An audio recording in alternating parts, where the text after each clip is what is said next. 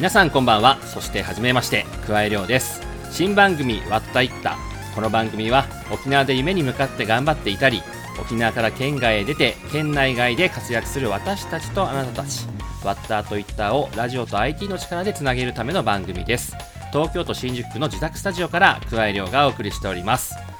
というわけでいよいよ始まりました。新番組の「わったいった」ぜひ番組名だけでも覚えてもらえればなと思っておりますがこの番組はですねパーソナリティを務めます私桑井亮が県内外で活躍している様々なゲストを毎週迎えましてそのゲストが沖縄から出た時の話だったり現在の活躍をですねいろいろと伺っていこうというトーク番組となっております。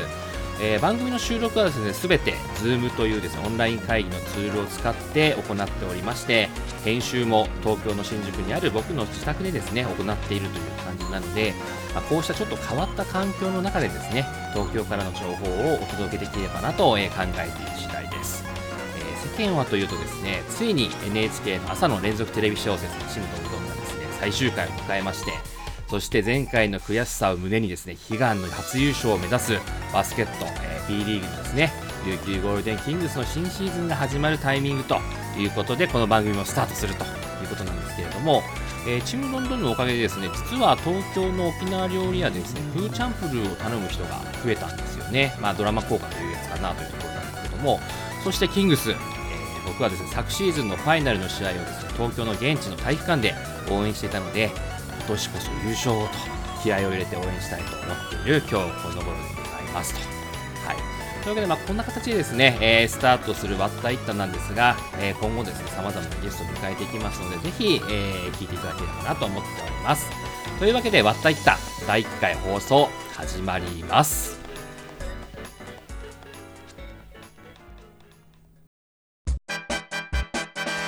ワッタイッタこの番組は家庭や家族の悩みをカウンセラーに無料相談できる一般社団法人歩むクラウドサービスフォトブリッジを運営する株式会社バリューブリッジ他各社の提供でお送りします。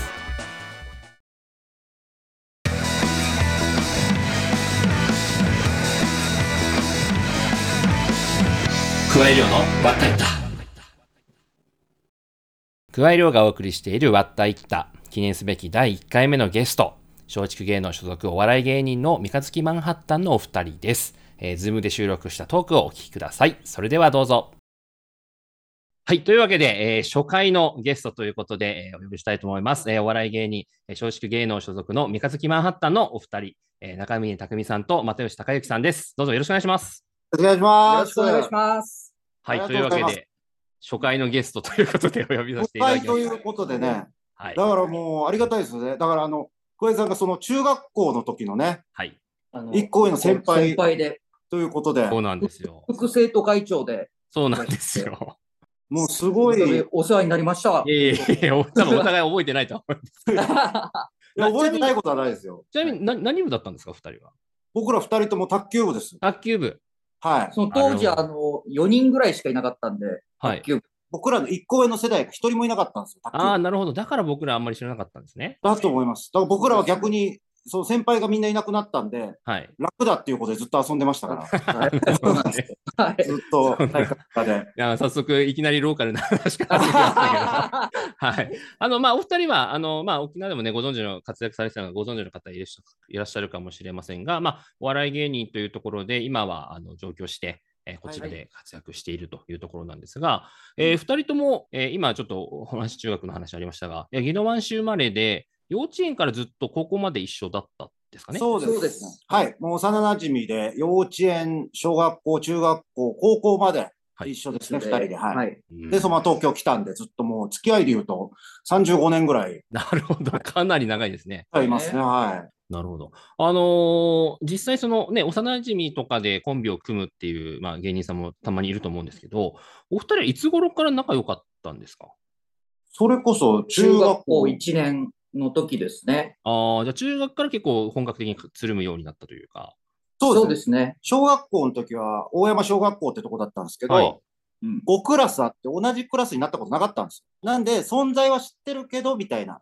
ずっといるけど遊んでないみたいな感じで、で、中学1年になった時に、うん、その同じ小学校から龍大にくじ引きでやるじゃないですか。くじ引き、抽選ですね、龍大附属中学校。はい。友達みんなくじ引きで落ちちゃって、うん、なんかもう。地元が一緒なのが、僕、中峰ぐらいしかいなくて。そう、僕もこいつしかいなかったんで、仲良くならざるを得ないというかね。うん、そうだね。そう、それで、あ、あの、知ってるよね、みたいな感じで仲良くなってからですね。うん、じゃあ、それは、それこそ原点的には流大附属中学校になるわけですね。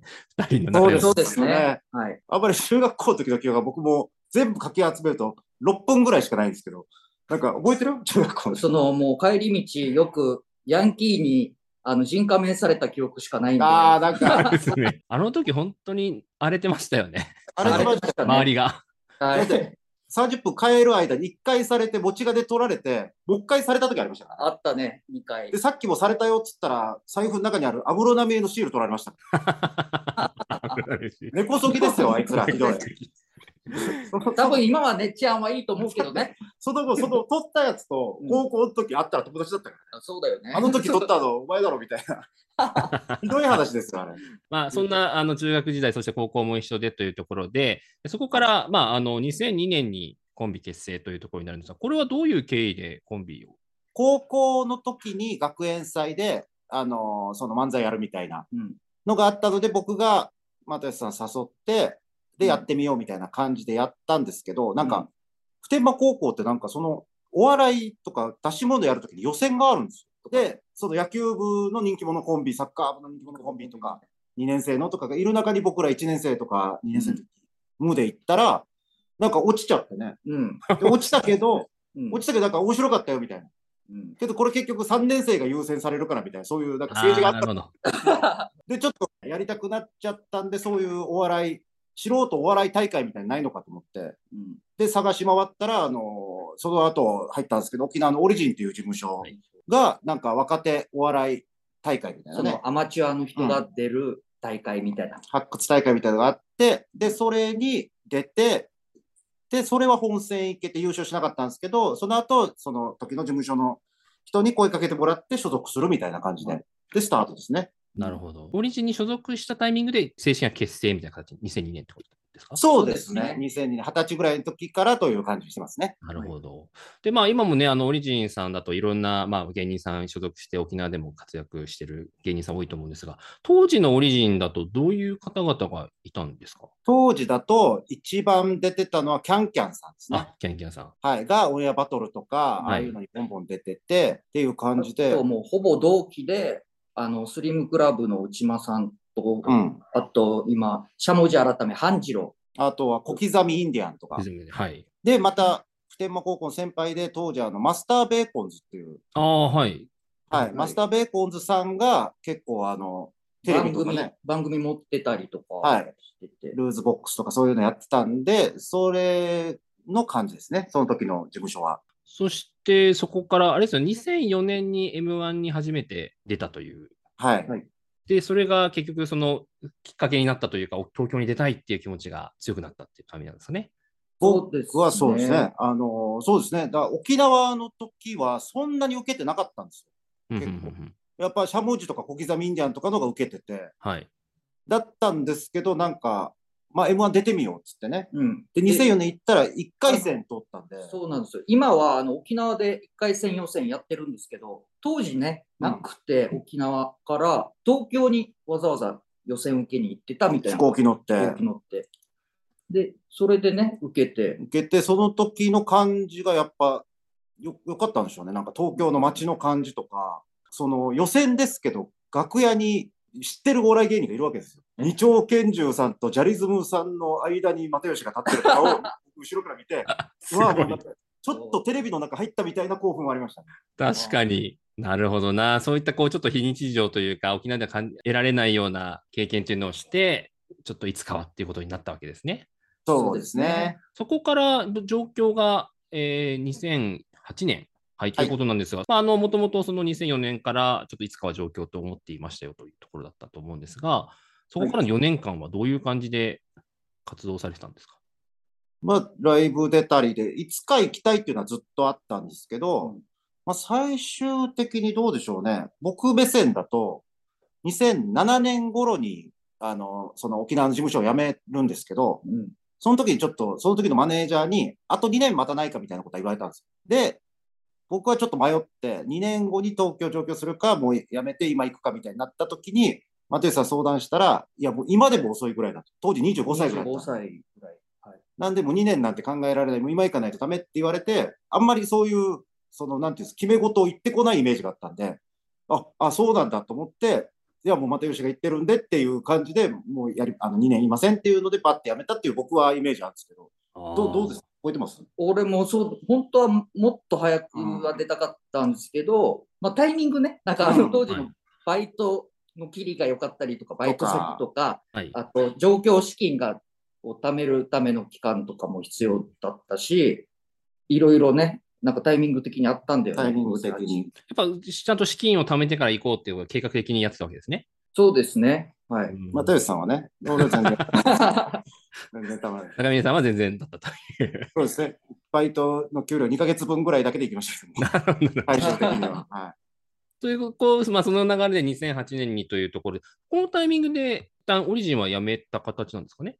はい、そうですね。あじゃあそこで一旦フリーになってっていうところで状況と。そうですね。はい、でも、そのフリーで何もない状態で東京に一旦行くという。はい、結構これもチャレンジというか、あの全くつながりがない中で行ったわけですか？それともなんなんとなく当てはあったっていう感じいや、全然なかったですよ。あの、うん、骨もないし、うん、遺跡、なんか事務所のね、あれもわかんないし。わかんない。で、あと、普通芸人さんって養成所に通うんですよ。あの、東京とかだと。はい。だけど、その、俺ら芸歴6年あるし、うん、また1年目、0年目の子たちと一緒にお金払って学校通うのは嫌だなってなってね。そうです。それでいろいろプロダクション回ってたんですよ。はい。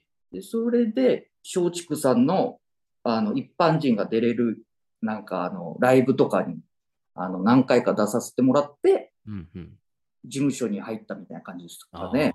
そうです。他は全部なんか養成所に入らないとダメだっていう、うん、吉本とさんとか人力車さんとかは。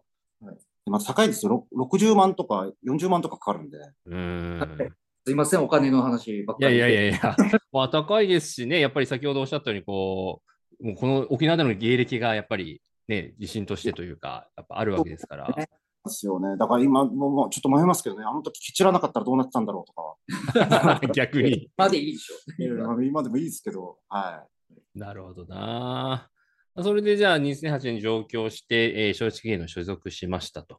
で、そこから、はい、あのー、実際に M1 のあの準決勝進出とかいろいろあったかと思うんですけども、はい、その後はどうですか？その、まあ、例えば生活としてももちろんあのバイトしながらとかいろんなところもあったと思うんですけども、はい、まずその最初の1年ってどういう感じだったんですか？最初の1年はやっぱり調子良かったですね。そのテンションも上がってますし、うん、やっぱなんか東京に出てきて、まず一回そのフリーライブというか、お客さん10名、20名の、もう本当に下手したら5人ぐらいみたいなね、はい、地下ライブみたいなのに出てたんですけど、うん、やっぱこっちもふんふんしてるんで、なんか、俺らが面白いぞみたいな感じで行くわけですよ。うん、そしたら結構なんか、勝てたというかね、うんうん、なんか最初の段階は全然、あ通用するじゃんっていう感じで、うん、だったんで、最初調子良かったですね。中ぐらいまで行ったし、なんかネタ番組とか、それこそなんかエンタの神様とかね、うん、荒引き団とかも1年目ぐらいでぴょこぴょこ若手で出せ、出れたんで、うん、ちょっとなんかいけるんかなっていう感じはありましたね、最初。うん、確かにあの僕もその時期、結構テレビで見てた記憶が確かにありましたね。あ、なんか沖縄が出てきたんだみたいな感じで。意外いけましたし、で、その次の年ぐらいにスリムクラブさんが M1 で準優勝したんで、はい、そのなんか一緒にやってた人が勝てるんだみたいな感じで、うん、あ、全然大丈夫じゃんみたいな気持ちはありましたね。はい、うんなるほどな。じゃあ結構その上京してすぐ1年はだいぶお笑いの方でも順調だったわけですよね。そうですね、2、3年ぐらいはい、うんうん。生活の方はじゃどうだあのバイトとかその辺ももちろん最初並行してっていうところだと思うんですが。いや、もうずっとですね、もうバイトをしてましたね。なんか面白いバイトしましたとありますか？ねあなんでしょうね、僕、言って言っていいか、まあいいか。あの、一番楽しかったのは、あの、モデルルームの桜をやるっていうバイト。なるほど。いいいいのかいいんじゃない？まあまあ、どこかわかんないですからね。はい。わかんないですし、あの、なんていうんですかね、呼ばれたら行って、そのお客さんと同じ部屋を買おうとしてるオーラを出す人をずっとやるっていう。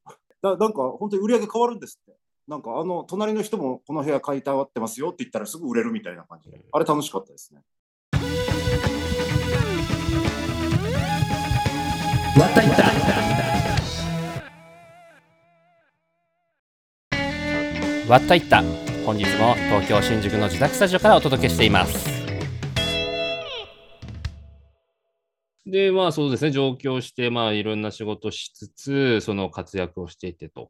でそこからそのまあ順調だった最初の23年からそこの先というのはじゃあどういう形でしたか？そっから先だと、あの、2013、14ぐらいも、あの、ザ・漫才っていう。M1 がなくなって、代わりにできた大会が4年間だけあったんですよ。はい、ありましたね。はい。それの認定漫才師みたいな50組の中に入れて、だだもうちょい頑張れば決勝いけるんじゃないかっていうところがその時ぐらいだったんですけど、その後 M1 に戻った時に、芸歴が15年までしか出れないみたいになったんですよ。はい。うん。で、2017年が僕らラストイヤーだったので、それで決勝行けなかった時に、ちょっと、まあ、あの、方向性はっていうのは考えましたね。もうずっと漫才だったんで、はい、どうしようっていうのはありましたね。はい、今だと、それこそお二人ともこうツイッターで毎日更新のネタというか、あの、はい、やってらっしゃるじゃないですか。はい。はい。そうですね。中峰さんが、その、毎日こ、まあ、こち亀のネタをというところでやっていて、はい、で、又吉さんが、あまあ、ゆる、ゆるキャラ、想像のイラスト、ゆるキャライラスト。で、ね、で、あの、本当に、いつかは、あの、ユイレールの駅で 書きたいなとは思ってるんですけどね、沖縄の。あ、そうですね。今、中央線とか、その、要は、線路の駅ですよね。ねはい。はい。ユイレールもいつかやりたいなと思ってます。なるほどな。で、あとは、まあ、お二人とも YouTube あの、はい、やってらっしゃったりとか、はい。まあ、ぜひね、その2人のツイッター見ていただくと、聞いてる方、あの、毎日そうですね。ぜひチェックお願いします。はい、YouTube もお願いします。はい、YouTube。はい。じゃあちょっとそこ話を少し変えまして、あの、実際その、実際もう出てきて、もう半分ぐらいが、もう半分以上か、半分以上、半分近くはもう沖縄以外の生活になっていると思うんですけども、どうですか、その、実際改めて沖縄の暮らしと比較してと言いますか。まあ、いいところ悪いところありますけれども、僕はどちらかといったら東京が好きですね、今のところ。はい。沖縄の時も良かったんですけど、やっぱ沖縄にないものがあるっていうのが良くて、お店とか、とか、電車でどこでも行けるとか、で、テレビのチャンネルが多いみたいなのが結構あるんで、やっぱ僕は東京来てまだホームシックなったことないんですけど、たまに沖縄帰ると東京に帰りたいなっていう逆ホームシックはあるんですよ。ああ、なるほど。すぐ、できれば早く帰りたいと。そうですね。3日ぐらいいると、もうそろそろ東京帰りたいなみたいな。結構半分に分かれると思うんですよね。沖縄から東京に上京した人って。すぐ帰っちゃう人とずっと残る人とみたいな。うんうん、結構今のところは東京がいいですね、僕は。はい、僕はでも沖縄がいいですかね。ああ、松尾さん沖縄そうですね。寒いのが好きなんで。あいいですね。寒いのいいですね。だからあの、冬とかは東京がいいテンション上がりますけど、うん、あの寒いの好きなんで。それ以外でも沖縄の方がでも便利っちゃ便利かなっては思うんですけど、車社会だったりとか。ああ、暮らす分にはそうですね。そうそうですね、生活する分には。まあ、確かに、東京だと本当にもう毎日いろんなところで、それこそじゃあお笑いのライブもありますし、音楽のライブとかもありますし、うん、いろんなイベントがあっても、もう見るのに困らないっていうところがありますけど、えっと、沖縄でのお二人のフェイバリットスポットがありましたら、ぜひというところなんですが。あ、これはね、はい、ちょっと考えましたよ。僕はいろいろ考えたあげく、えー、ハンビータウンです。ハンビータウン。いや、いろいろ考えたらダメでしょ。あの、ゲーセンのメダルコーナーでしょ、どうせ。そうそうそうそう。あの、だから、正確、この人ね、メダルゲーム大好きなんですよ。正確には20年、30年前のハンビータウンです。今はどうなってるかわかんないですあの、ひよこのレースがある。アヒルね、アヒル。アヒルのレース。あれとか、あなんか、今どうなってます？逆にトイレ。いや、僕もね、行ったことない、久々に行ってないですね、最近は、ハンビータウン。まあ、ちょうど、あれですね、僕らが子供の頃にハンビータウン大々的にできて、そうですよね。はい。まだだから、ジャスコとかも、おろくにしかないぐらいだったんで、ギドワンだと、まだあれだもんね。茶炭、茶炭もそんなに、うん、そう、美浜ができる前。そう、できる前だったんで。遊ぶところがなかったもん、ね。だもう、コリンザ行くか。コリンザ。ネーブルカデナとか行って。ネーブルカデナまで行った。二人で行ったな。はい。二人で自転車乗ってネーブルカデナまで行ってましたから、そう考えるとハンビータウンがやっぱなんか思い出はありましたね。ハンビータウン周りが。僕は、あの、沖縄住んでた時に、趣味があの沖縄そばの食べ歩きだったんですよ。ほうほうほうほうで、60件、70件ぐらい回ってて、で、そういう中ででも、浦添の高江そばが フェイバリット。いいですね。もう帰ったら、沖縄帰ったらしょっちゅう行きますね。で、東京だと高いんですよね。なんか一応、なんか探したらちょこちょこあるんですけど、やっぱ沖縄で食べた方が美味しいかなっていや美味しいですし、味のバリエーションもね、ありますからね。ねじゃあ、ハンビータウンのメダルゲームと、浦添の高安そばという。そうあそう、ちょっと僕、出資間違えてたかもしれないですね。じゃあ、ぜひ、あの、ハンビータウンは今度沖縄帰った時にどうなってるか見てきてください。見たいです。あそあの辺気になるんですよ。なんか、美浜の観覧車もなくなったっていう。ああ、そうですね。だって、僕、だ益城に住んでて、僕が住み出した時って埋め立て建てだったんで。ああ、そうだね。何もなかったんですなかった。今も。たこ焼き屋しかなかったもん。そう、たこ焼き、平のたこ焼きしかなかったのに、今もすべてがあるみたいな街になってるじゃないやっぱ、ラウンドワンとかもできてるでしょ、あれ。都会になって。そう。ね、お台場みたいになってるからさ。そういった意味であれですね、僕らが行った時の沖縄はもしかしたら退屈だったかもしれないですけど、今はもしかすると、うん、あそうですよね。チェーン店も増えてますもんね。ですよね。もしかしたら結構揃ってるかもしれないって気がしますね。では、えっ、ー、と、続いてなんですが、まあ、今後の予定というところでやっていきたいことなども含めて教えてもらえればなと思います。今後は、まあ、近い度で言うと、M1 グランプリってあるんですけど、はい、その結成15年超えると出れないんですよ。はい、うん、なので、今、あと一人入れて、今、トリオでユニットという形で出てるんですね。三日月ヶ浜っていうユニットでやってるんですけども、うん、それでなんとか決勝優勝しようというところが今、僕はやりたいところですね。そうですね。去年もそのメンバーでやった時は準々決勝までいけたんですよ。準々決勝。なるほど。はい。うん、なので、もうあと2個勝てば決勝というところなんで、なんとか紛れ込みたいなっていうのはありますね。はい、で、やっぱなんか、出だしが M1 だったので、うん、なんとかなるんだったら、なんかその M1 に出たことがある人生にしたいなっていうのは、ちょっと目標としてはありますね。うん、できることならという。僕も全く同じで、その今のところ M1 ね、うん、なんとかいいとこまで行きたいなっていう感じですかね。じゃあ、その活躍をみんなで応援したいというところですね。そうですよね。うん、あとどうですか？沖縄でなんか仕事したいとかあります？まあ今ね、まさにこれこそ、これもリモートで撮ってますけど、はい、帰らなくてもね、仕事できる仕事も多分あるでしょうし。そうですよね。今の時代、こうリモートで仕事できますもんね。はい。どどこにいても。全然、ラジオ沖縄で、ね、僕ら全然いくらでも喋ります。聞いてる関係者、ちょっと仕事ください。ちょっと。ぜひぜひ。お願いします。はい。で、えっ、ー、と、ちょっと最後の方になってくるんですけど、結構大きなイベントというか、あの、はい、漫才セブンの話のここでしても大丈夫ですか？大丈夫です。はい。あの、入れてもらいまして。はい。帰ってきた漫才セブン。はい、はい、増田岡田さん主催で、うん、あのー、新宿に数だってあった時からやってたライブなんですけども、うん、その増田岡田さんと、あとゲストで7組で漫才を、ね、そう、10年前ぐらいか。10年前ぐらいから始まってて。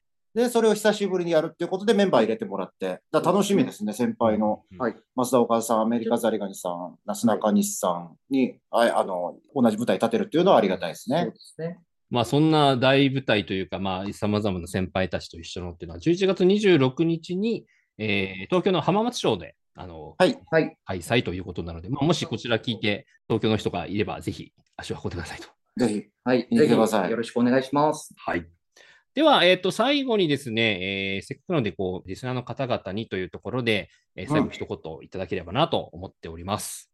うん、ぜひとも、三日月マンハッタンというね、響きだけでも覚えていただければ、そうですね。ありがたいと思いますので、はい。で、またなんか、あの、東京に行こうかどうか迷ってるみたいな。若者たちが来たら、もう、世話見るんで、僕らが。世話見れませんけど、ちょっと飯でもね。いや、そんなお金はないですけども。見るんでね。いや、行きたいと思ったら行った方がいいと思います。そうですね。はい。あの、行かなかったらずっと行ったらどうなったんだろうって思いながら暮らすんで、行って帰ることもできますし。うん、迷うぐらいだったら一回出てみるっていうのは、あの、気持ち的にはいいと思いますんで、迷ってる人は行った方がいいと思います。で、うん、行きたくない人は行かないでいいし、ね、帰りたくなったら帰っていいと思います。ね、嫌だったらすぐ帰れるしね、別に。うん、そうそうそうそうそう。そんな感じです。そんな感じです。はい、ありがとうございます。又吉さんからあります？実家のお母さんに一言。あの、今度、年末帰るときに、生八つ橋の抹茶味買って帰ります。すみません、あの、公共の電波使って、すいません。いやいや、いいですね。いやいや、これラジオ機能聞いてると思いますので、皆さん、はい、はい、ありがとうございます。というわけで、まあ、記念すべきこの番組の第1回ゲストということで、お二人に来ていただいて本当に良かったなと思っておりますので。本当ですか？はい。じゃあまた来月よろしくお願いします。来月。来月 レギュラーで。準レギュラーで。はい、レギュラーで。ぜひそうなるように。三日月マンハッタンのお二人、どうも本日ありがとうございました。ありがとうございました。加え量の割ったいった。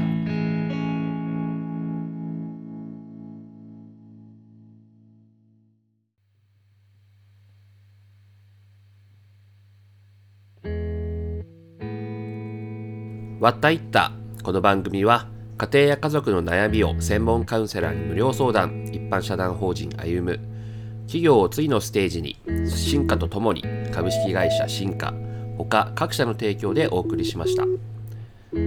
というわけでエンディングですが初回の放送いかがだったでしょうか、えー、わったいったでは、えー、公式 Twitter 公式ノートでいろいろと情報を発信してますのでぜひ、えー、フォローお願いいたします。さて来週のゲストですがフォロワー数約19万人を誇る愛妻家インフルエンサーとして活躍している慎吾さんです。次回もぜひお楽しみに。というわけで今回はこの辺でお相手は加えりょうでした。それではまた。